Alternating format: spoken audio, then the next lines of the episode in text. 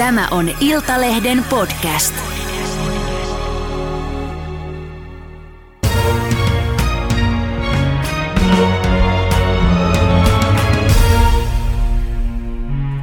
Tervetuloa Vesilähden upea kirkkoherra Harri Henttinen. No niin, kiitoksia paljon. Kiitos kun tulit. Hei, minkä takia kirkkoharri on sinulle mieluisampi titteli kuin, kuin kirkkoherra? No varmaan ihan ykkössyy siinä on se, että sen on yksi lapsi keksinyt. Ja mun mielestä lapset on aina viisaita. Ne ei ole kirjaviisaita, koska ne ei ole ehtinyt lukea kirjoja, mutta niillä on semmoista sydämen viisautta. Ja ne keksi mulle sen nimen. Mutta sitten toinen juttu mulla on siinä se, että koska mä, mun mielestä sana kirkkoherra, se on tämmöinen sukupuoli niin kuin rajoittunut. Ja tota, mun, mä itse koen, että kun mä en ole se herra, mä en ole se mies, totta kai mulla on osa miestä, mutta sitten mulla on myös se toinen puoli, se naispuoli. Mä, se vaan tuntuu, että kirkkoharri on se, joka kuvaa mua parhaiten. Mm. Lapset on viisaita, niin kuin sanoit.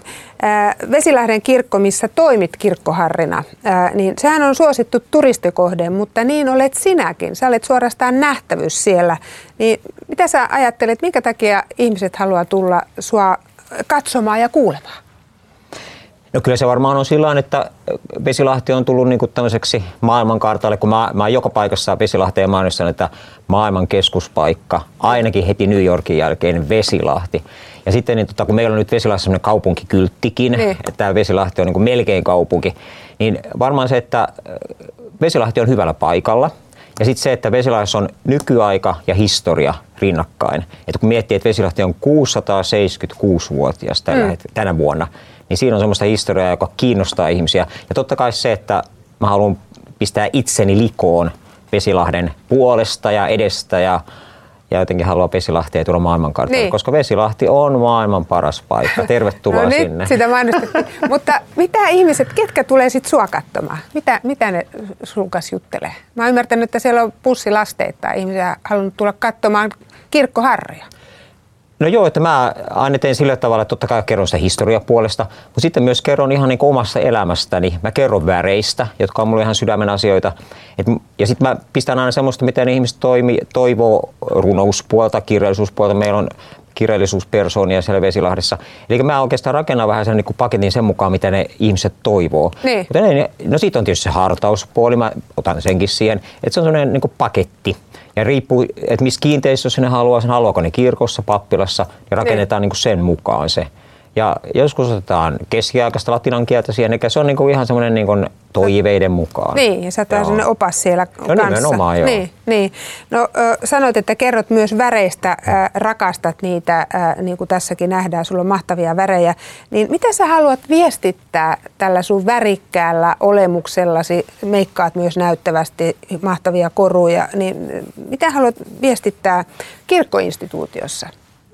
Varmaan sitten nämä värit on mulle niin sanottuja sielun värejä. Eli sieluvärit ei ole sellaista vaan pintaa, vaan on ihmisen sisimmästä nousee. Ja jotenkin sillä tavalla, totta kai kirkossakin on värit, on liturgiset värit, mutta jotenkin ehkä semmoista niin kuin rohkeutta persoonallisuuteen ja persoonallisuuden merkitys niin kuin kirkon työssä.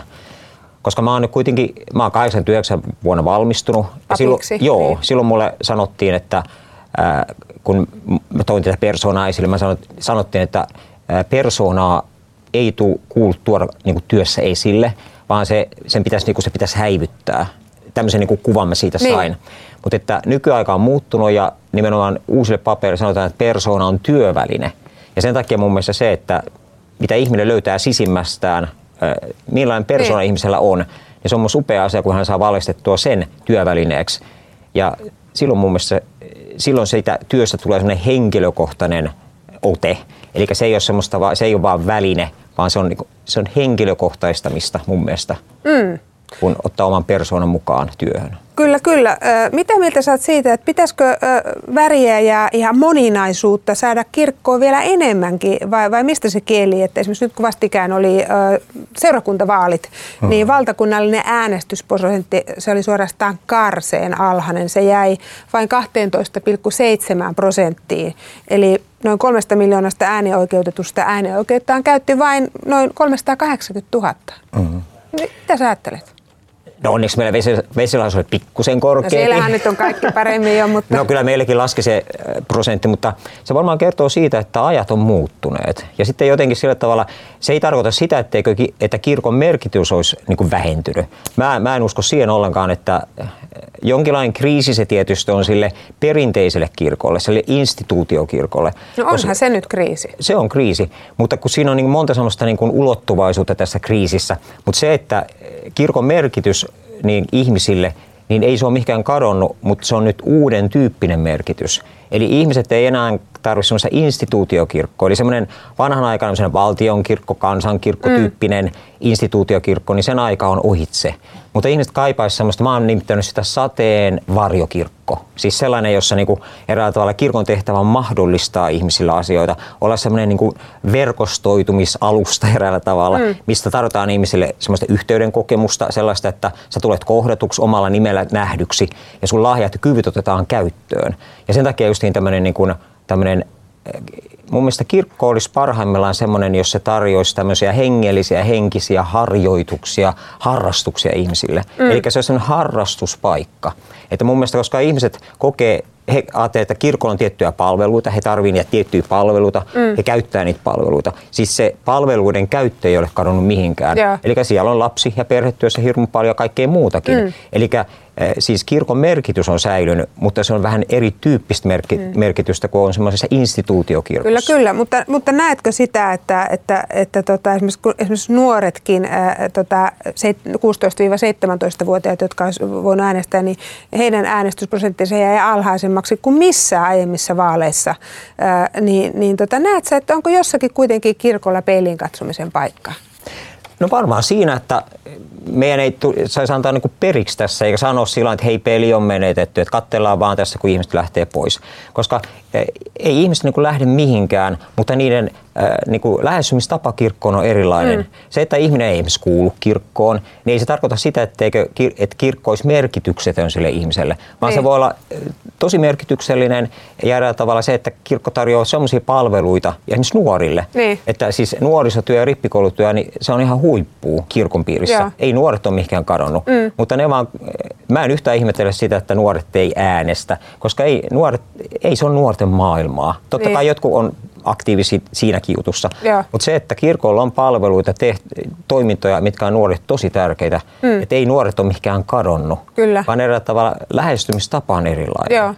No s- sitten on puhuttu myös siitä, ö, varsinkin näiden ö, seurakuntavaalien yhteydessä, että, että tämä konservatiivisiipi on enemmänkin sit se, joka äänestää. Ja, ja yhä kirkon sisällä tota, jakaa mielipiteitä selkeästi ja vahvasti ja sitä juopaa siellä on esimerkiksi tämä sateenkaariparien vihkiminen. Ja sitten sehän riippuu ihan hiippakunnasta, että, että jos pappi vihkii siellä sateenkaaripariin, niin saako hän rangaistusta vai ei?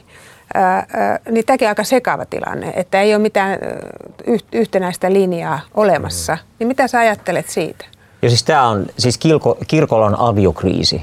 Eli kirkolla on aviokriisi, se on ihan tosiasia. Ja siis tämä on äh, täysin sietämätön tilanne, mikä kirkossa nyt on. Se, että pappi, missä hiippakunnassa hän on, mi- jopa missä seurakunnassa, Niin. niin, hänen äh, niin kuin, kohtalonsa on erilainen. Jossakin saa varoituksen, jossakin mitä tahansa, jossakin ei saa mitään. Niin. Jossakin, jossain jopa rohkaistaan, että Niin. kaikki tilat on auki. Sa, tervetuloa vihkimään. Niin. Eihän tämä näin voi Ei, mennä. ei sitä, sitä on uskottavuuskriisi kirkolla myös, koska ihmiset, niin kun, ihmiset ei ole enää mitään semmoisia niin kuin lampaita, vaan ihmiset on itsetietoisia, älykkäitä, viisaita ihmisiä. Kun ne näkee tämmöistä epäoikeudenmukaisuutta, ne näkee, että eh, tämmöistä yhdenvertaisuutta, tasa-arvoa, niin eräällä tavalla poljetaan tässä asiassa, mm. niin ne äänestää jaloillaan silloin. Eli ihmiset ei halua olla semmoisessa mukana, jossa nähdään, että tämmöisiä perusihmisoikeuksia Niin. ei niin kuin oteta vakavasti. Et mun mielestä tämä on jotenkin niin kuin, mä oon jotenkin pettynyt siinä suhteessa, että jatkuvasti tätä työnnetään johonkin valmisteluun ja valmisteluun ja valmisteluun. Mä en tiedä, että onko se tuomiopäivään mennessä vielä valmisteltu se asia. Kun eräällä tavalla mun mielestä tämä pitäisi olla siinä vaiheessa, kun yhteiskunnassa tuli tämä avioliittomuutos. Niin. Ja kirkon olisi pitänyt olla siinä niin kuin valmiina eräällä tavalla olla mukana siinä junassa. Eli me ei, me ei voida elää, elää niin ka- kahdessa eri maailmassa, että valtio on toisessa maailmassa, kirkko toisessa maailmassa, mm.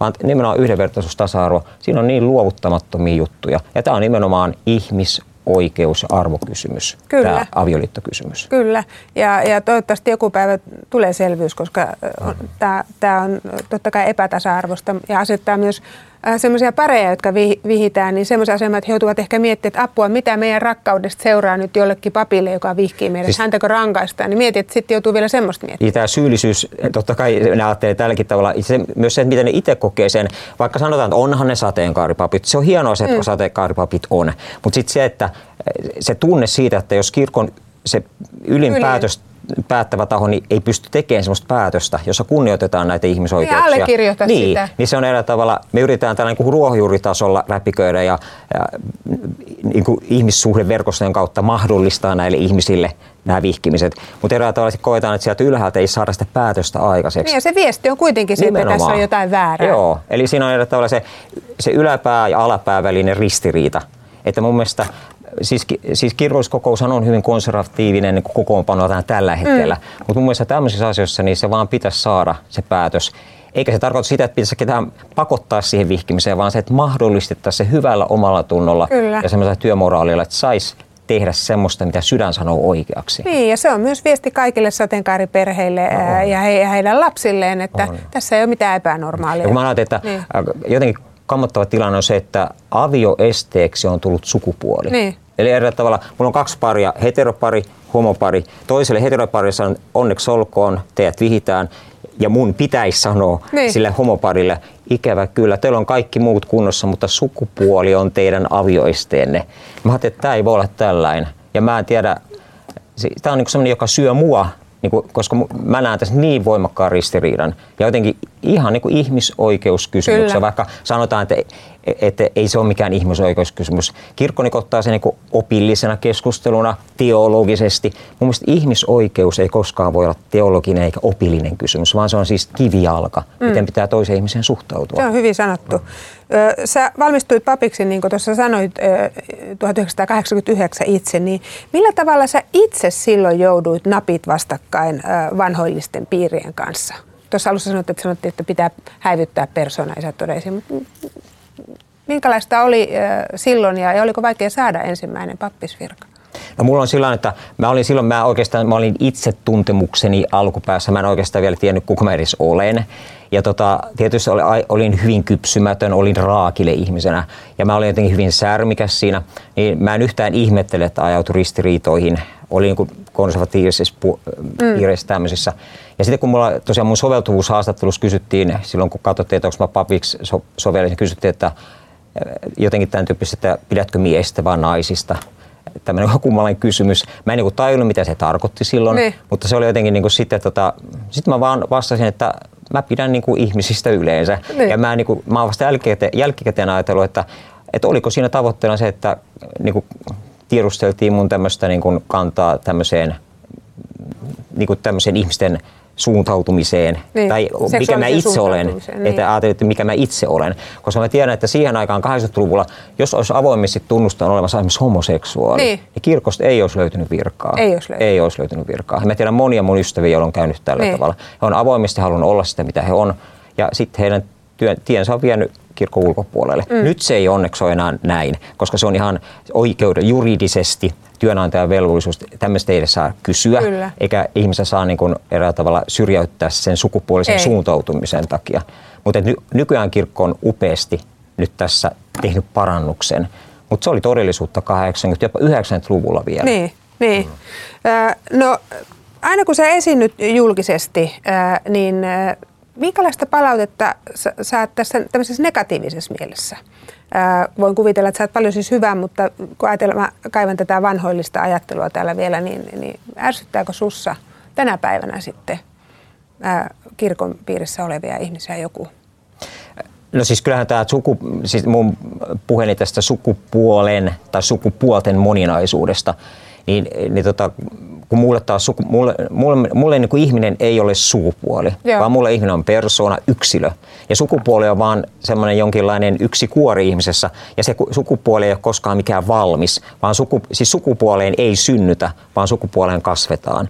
Ja se, se sukupuoli on jossain vaiheessa ihmisen elämää ehkä suht koht valmis tai ei koskaan. Mm. Ja se, kun mä puhun tämmöisistä asioista, niin mulle sanotaan, että tämä on synti, tämä on isästä perkeleestä, tämä, että sä eräällä tavalla niin kuin sanot, että on jotain muitakin sukupuolia kuin mies ja nainen. Kun raamatussa sanotaan, että on mies ja nainen. Mm.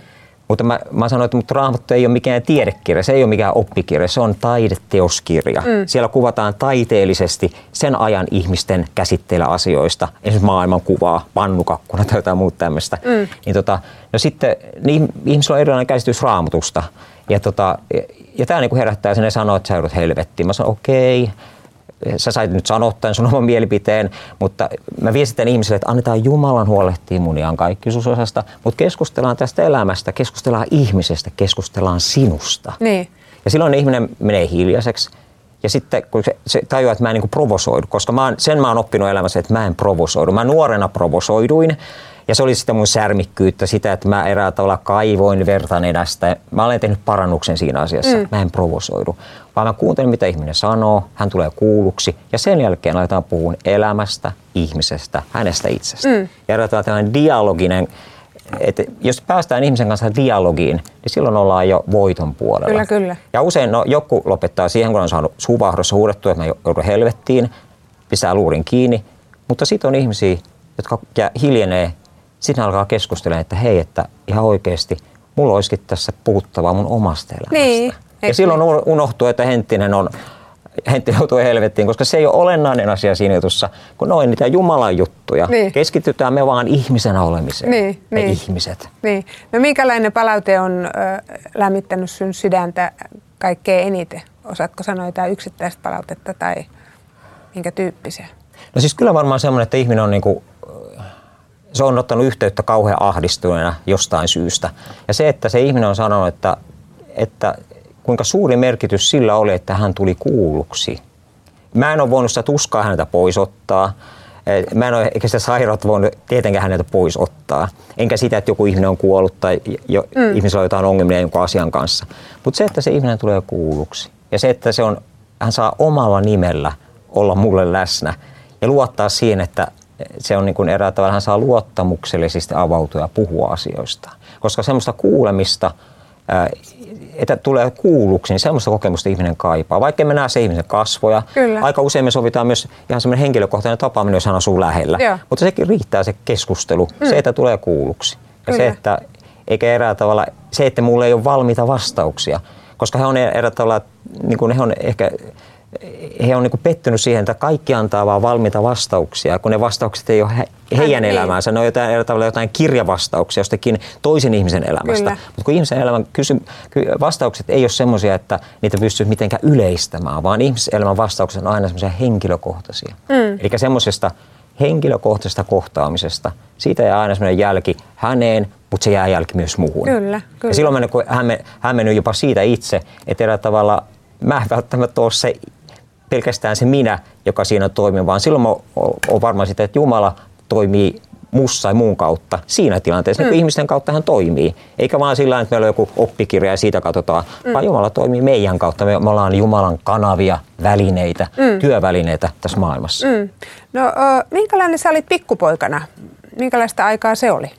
Siis mulla, on, ollut- mulla on tosi onnellinen lapsuus, mulla on upea lapsuuden koti ollut. Joo. Ja tota, siellä mä saan olla lapsi. Mä en koskaan ollut siellä ensisijassa poika. Mä olin siskoni kanssa, Tiina-Liisan kanssa, me oltiin tytöt keskenään. Ja sitten ihmiset sanoivat, että mitäs tytöt, koska mä oon aina ollut feminiinisen näköinen po- poika. Mm. Mutta silloin mä, mä en niin mieltänyt itseni poikana ollenkaan. Mä olin siis lapsi. No kouluaikana mun piti opetella oleen poika.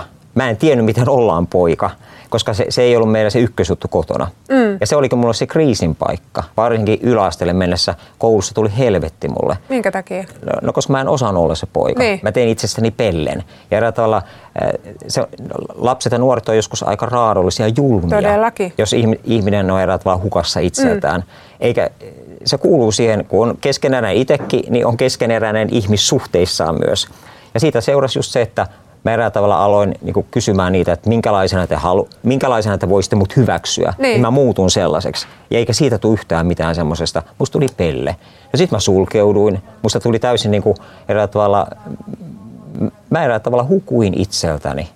Ja eräällä tavalla se alkoi se viha, mulla jopa kää- kääntyi itseeni kohta. Mä ajattelin, että se on oikein, että mua kiusataan. Kiusat, sua kiusattiin totta kai. Si- joo, siis Niin. ihan tosi fyysisesti kiusattiin. Minkälaista se oli se No kiusaus? se oli siis ihan ennen kaikkea sitä, että mut eristettiin. Mä olin, niinku, mä olin eräällä tavalla ihan eri maailmassa siinä ja oli siinä myös fyysistä kiusaamista, mutta sellaista jotenkin, että mut pakotettiin semmoiseen vaikenemiseen. Mm. Ja eräällä tavalla se, että, että mä niinku, eräällä tavalla se, että mä entistä enemmän oli hukassa sit itseltäni. Ja, tota, ja se, se on myös kaikkein kauhein tilanne ihmisellä, että se ihminen ei eräällä tavalla niin uskalla niin kuin kohdata itseänsä. Mm. Ja mun mielestä lapsena ja nuorena pitäisi antaa sellainen mahdollisuus kasvaa siihen itsetuntemukseen. Mutta mulla se kouluaika, koska silloin opettajat ei puuttunut tähän Niin, eikä koulukiusaamiseen. puhuttu sillä ei. tavalla edes puhuttu kiusaamisesta. Ei, ja mulle sanottiin, että olet vaan, että Niin. vähän nyt anna takaisin samalla, että pidä Joo. puoles. Mutta kun mä en ole tottunut, mä en ole koskaan tapellut kenenkään kanssa, siis silloin kun pojat tappelee, mä en osaa pelata jääkiekkoa enkä jalkapalloa, mä en osaa olla mies enkä mm. poika. Mm. Ja eräällä tavalla sitten se, että se oli siinä, siihen aikaan käsittämätöntä. Ei ne pojat tajunnut, että joku voi olla semmoinen. Niin, niin. Eli mä olin outo, nynny, kummallinen, mm. niin kuin semmoinen ilmestys. Mutta sehän on hirveän raskasta tuommoinen kiusaaminen, että sehän voi jättää ihan loppuelämän ja arvet. kaikki ei kestä. Niin. Jotkut, jo- jotkut jopa niin kuin päätyy itse murhaan Niin, siinä. niin. Mä tiedän ihmisiä, jotka ei ole kestänyt sitä. Ja, ja totta kai se jätti muhunkin jää arvet semmoiset, että Niin. mulla on aina se, että jos joku pyytää esimerkiksi joukkuepeliin, niin, Niin. mulle, että en, en tule. Joo. Että mä, en, niin kuin, mä oon semmoinen yksilöurheilija, että mulle siitä joukkuepelistä jäi semmoinen, että että koska mä olin aina sen jakojäännös. Joo. Aina, että ottakaa te harri, Niin me otittiin viime kerralla. Että ottakaa se sählään tähän, koska mä en osannut sitä juttua. No sekin on Niin. kiusaamista. Mm. Ja sitten se, että tota, mutta nykyaikana, kun puhutaan sukupuolisensitiivisyydestä, ko, sensitiivisyydestä, Niin. niin. sensitiivisyydestä koulussa, eli saa olla poika omalla tavalla, saa olla tyttö omalla tavalla tai ihan mitä tahansa. Joo. Ja tämä on musta upea asia. Jopa rippikoulussa puhutaan sukupuolisensitiivisyydestä Joo. ja se on musta upea asia nykyään kirkossa. Kyllä. Että aletaan meneen oikeaan Niin, suuntaan. nimenomaan. Mm. No, mutta mä uskon, kun ihmisellä on kuitenkin tarve lokeroida, niin sulta varmaan tullaan vieläkin kysymään, että, että ootko sä mies vai nainen? Niin mitä sä vastaat?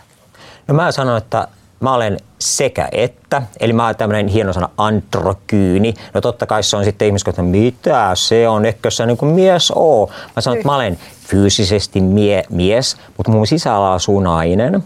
Ja mä oon ennen lapsena mä sanoinkin, että mulla sisällä asuu Harriet. Mm. Ja mä olen Harri ulkoisesti, mutta sisällä asuu Harriet. Ja tota, se, että mitä se tarkoittaa, niin se on ehkä vaikea ihmisen kanssa ihan tosta vaan alkaa keskustelua. Mä vaan sanon, että mä olen semmoinen, että mussa on sekä asumussa on mies mm. että nainen. Mm. Ja eikä se ole niinku olennaista, vaan mä olen persona, yksilö, niin kuin se toinenkin ihminen on persona, yksilö. Jos hän kokee olevansa ennen kaikkea mies, hän on sitä. Jos hän kokee olevansa ennen kaikkea nainen, hän on sitä. Mutta jos hän on jotain muuta, niin hän on just sitä. Ja se sukupuoli ei ole se tärkein juttu, mm. vaan sukupuoli on vain yksi rooli tässä. Ja me ollaan ihmisenä paljon paljon enemmän kuin vain sukupuoli. Mm. Ja me, meidän pitäisikin rohkaistua ja päästä siihen, että me oltaisiin niinku niitä persoonia, yksilöitä, että omien kykyjen ja lahjojen enää. kanssa. Joku Niin. päivä eletään siinä maailmassa, että ei, ei tarvitse lokeroida ja määritellä. Ja, Eikä ja puhuta ennen puhua. kaikkea niin. sukupuoli edellä. Niin. Että siinä on tietysti kirkolla se kasvun paikka, mm. että ihminen on nimenomaan eh, Ihminen on sukupuoli, mutta se on paljon paljon muutakin. Mm. Eikä siitä saisi ainakaan tulla mikään tämmöinen kipukohta, niin kuin tässä avioliittokysymyksessä nyt on. Sukupuoli on avioestä. Kyllä. Ää, Intissä sä laitoit kuulemma sänkyyn vaaleanpunaiset sydänlakanat. Niin mitä Vääpeli tuumasi siihen? No mä, olin, mä olin varma siitä, että tästä tulee jotain elämää isompaa, mutta siitä ei tullutkaan. Hän oli viisas mies, hän sanoi, että, että tota, miksi te pidätte näitä sydänlakanoita? Mä sanoin, että no se on mulle tärkeää, mä koen, että itselleen, mä niin kuin viihdyn niissä, ne on mulle tärkeitä. Niin sitten hän on vähän aikaa hiljaa, hän sanoi, että no sitten teidän pitää pitää niitä, mutta laittakaa se ruudullinen päiväpeitto siihen päälle. Niin. Ja sama juttu oli sitten mun nilkkaketjun kanssa. Mulla on nilkkaketju. Hän sanoi, että miksi teillä on tuollainen nilkkaketju? Onko se teidän pappien joku erityispiirre? Mä sanoin, että ei, että se on mun henkilökohtainen. Hän sanoi, että no laittakaa sitten sukan sisään.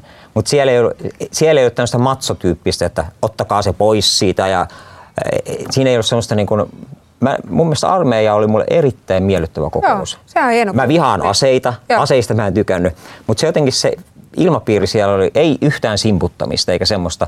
Se oli mulle hyvä kokemus armeija. Joo. Äh, kysymys, joka ei mulle mitenkään kuulu eikä sun tarvitse vastata, mutta mä luin, susta oli joku lehtihaastattelu, jossa kerroit, että sä et ole koskaan seurustellut. Uh-huh. Äh, niin haluatko sä kertoa siitä, onko se joku valinta vai, vai haluatko sanoa mitään? No, se, no en ole seurustellut, koska mä, olen, mä en ole uskaltanut. Eli mä oon, mä oon, koska mä oon pelännyt itseäni, mä en ole tiennyt kuka mä oon, niin erää tavalla en mä ole silloin uskaltanut kenenkään ihmisen kanssa niin olla sillä tavalla seurustelusuhteessakaan. Ja nyt kun mä oon niin löytänyt itseni, niin mun mielestä se on niin jotenkin mun mielestä, jos nyt niin tällään oikein käristä, mä sanon, että kenenkään, joka on hukassa itse, itseltään, niin silloin ei pitäisi erää tavalla tai pitäisi olla varovainen ihmissuhteissa, mm. koska ihmisellä on sellainen kummallinen eh, piirre, että jos on hukassa itseltään, niin alkaa käyttää toista ihmistä välineenä siihen itsensä löytämiseen. Mm. Siitä tulee väkivaltaa, tavallaan toisella väkivaltaa. Ja hengellisessä piirissä on hengellistä väkivaltaa. On paljon tämmöisiä hengellisiä guruja, johtajia, jotka it, hyvin itseteosti julistaa sanaa tämmöistä. Hän on täysin hukassa itseltään. Mm. Ja silloin alkaa käyttää niitä kuulijoita niin kuin tämmöisenä välineenä, välikappaleena niin. oman itsensä pönkittämiseen. Ja jopa silleen, että he vihaavat itseänsä – siinä toisessa ihmisessä. Mm. Eräällä tavalla siitä tulee tämmöistä voimakasta raamatun lauseilla äh, niin kuin kuorutettua puhetta, jossa kauheita tuomiojulistusta. Ja perus, perusta niin on se, että se ihminen on hukassa itseltään ja se eräällä tavalla tuomitsee itsensä niissä toisissa ihmisissä. Toisen, niin. Joo. Mm. Ja sen takia mun mielestä itsetuntemus on ihan A ja O ihmisellä, jotta voi olla – hyvissä ihmissuhteissa. Mm. Ja mun kohdalla se nyt varmaan on sitä, että ehkä mulle ei semmoista koskaan mun elämän käsikirjoitukseen tehty ihmissuhdetta, mutta mulle ei ole väliä onko mies vai nainen. Jos mä kohtaan sen persoonan, mm. okei, okay, mutta kyllä mä ihan on tyytyväinen näinkin, niin. että mulla on hirveästi ihmissuhteita, ihmisiä, mä en ole yksin ollenkaan. Joo. Että tota, en mä kaipaa semmoista, semmoista perinteistä mallia, mutta arvostan hirmuisesti sitä perhetyyppiä, jos ihminen löytää itselleen semmoisen sielunkumppanin. Mm, kyllä, Mulla on paljon sielunkumppaneita, mutta avioliitossa enkä avoliitossa missään suhteessa en ole koskaan ollut. Mm. Enkä oikein tiedä, aika hassua mä vihin ihmisiä avioliittoon, mutta itse en ole koskaan ollut siinä avioliitossa, mutta mutta ehkä on oppinut elämässä jotain semmoista, mitä pystyy välittämään niin. niissä hetkissä ihmisten aviopareillekin, niin. vaikka en itse tiedä siitä todellisuudesta käytännössä mitään. Niin. Vihit paljon, mutta et ole itse suhteessa ollut. Niin, en ole, mm. en ole seurustunut koskaan, mutta niin. saa nähdä. Jos se mies tai nainen ilmestyy, niin tota, en mä mitenkään sano, että ei koskaan, niin. mutta tuntuu vaan, että ehkä Jumala ei ole semmoista mun käsikirjoitukseen tarkoittanut. No katsotaan, ei käsikirjoitus mm. ole vielä äh, ei. kirjoitettu loppuun. Harri, mitä sanot tähän loppuun äh, kaikille niille nuorille, jotka äh, kipuilee oman identiteettinsä kanssa ja, ja käy ehkä vähän samanlaisia asioita läpi, mitä sä kerroit, mitä sä kävit silloin sun aikana, ja mm. onneksi vähän toiset, niin minkä vinkin annat? No sen, että ei kannata ainakaan niin tuhlata aikaa Eh, siihen, että niin tavalla olisi itselle vieras, vaan itsensä tutustuminen, itsensä tunteminen, se on ihan ykkösjuttu. Se on se meidän ensimmäinen ihmissuhde tässä maailmassa, kun me synnytään tänne, se suhde omaan itseen. Ja se, että olisi niitä läheisiä ihmisiä ympärillä, joiden kanssa voisi sitä keskustelua käydä. Koska yksin semmoinen vuoropuhelu on kauhean niin kuin onttoa. Ja jos on perhe, kotiväki semmoinen, jonka kanssa tätä keskustelua käydä, silloin on lottovoittaja se nuori. Mutta että mun mielestä nykyään kouluista löytyy hirveän paljon sellaisia ihmisiä, joiden kanssa asiaa, asiaa voi puida. Ja kyllä nykyään seurakunnastakin alkaa löytymään. Mm. Mutta jotenkin semmoinen se turvaverkosto, ihmissuhdeverkosto, siinä on se sellainen, että ei kannata kätkeä sitä ahdistusta tuskaa, vaan avata se, koska nykyaikana on tietoa hyvin paljon. Sieltä Kyllä. löytyy ihan tämmöistä asiatietoakin tästä sukupuoli-identiteetistä, seksuaalista suuntautumisesta. Ja sitä ei tule kieltää, vaan se on, se on lahja. Siis sukupuolisuus suuntautuminen lahja, identiteetti. Me ollaan erilaisia, me ollaan taideteoksia, mm. me ollaan Jumalan jalokiviä tässä maailmankaikkeudessa. Kaikki loistetaan niin omalla tavalla omaa persoonallista valoa. Ja me ihmiset ollaan lahjoja toisillemme. Mm. Et ei pelätä, ei vihata, vaan rakastetaan. Mm. Tähän on hieno lopettaa. Suur kiitos tästä mahtavasta haastattelusta. Toivotaan, että sun kaltaisia pappeja tuolla seurakunnissa on enemmänkin. Ja jouluna muistakaa käydä kirkossa. Kiitos paljon. Kiitos.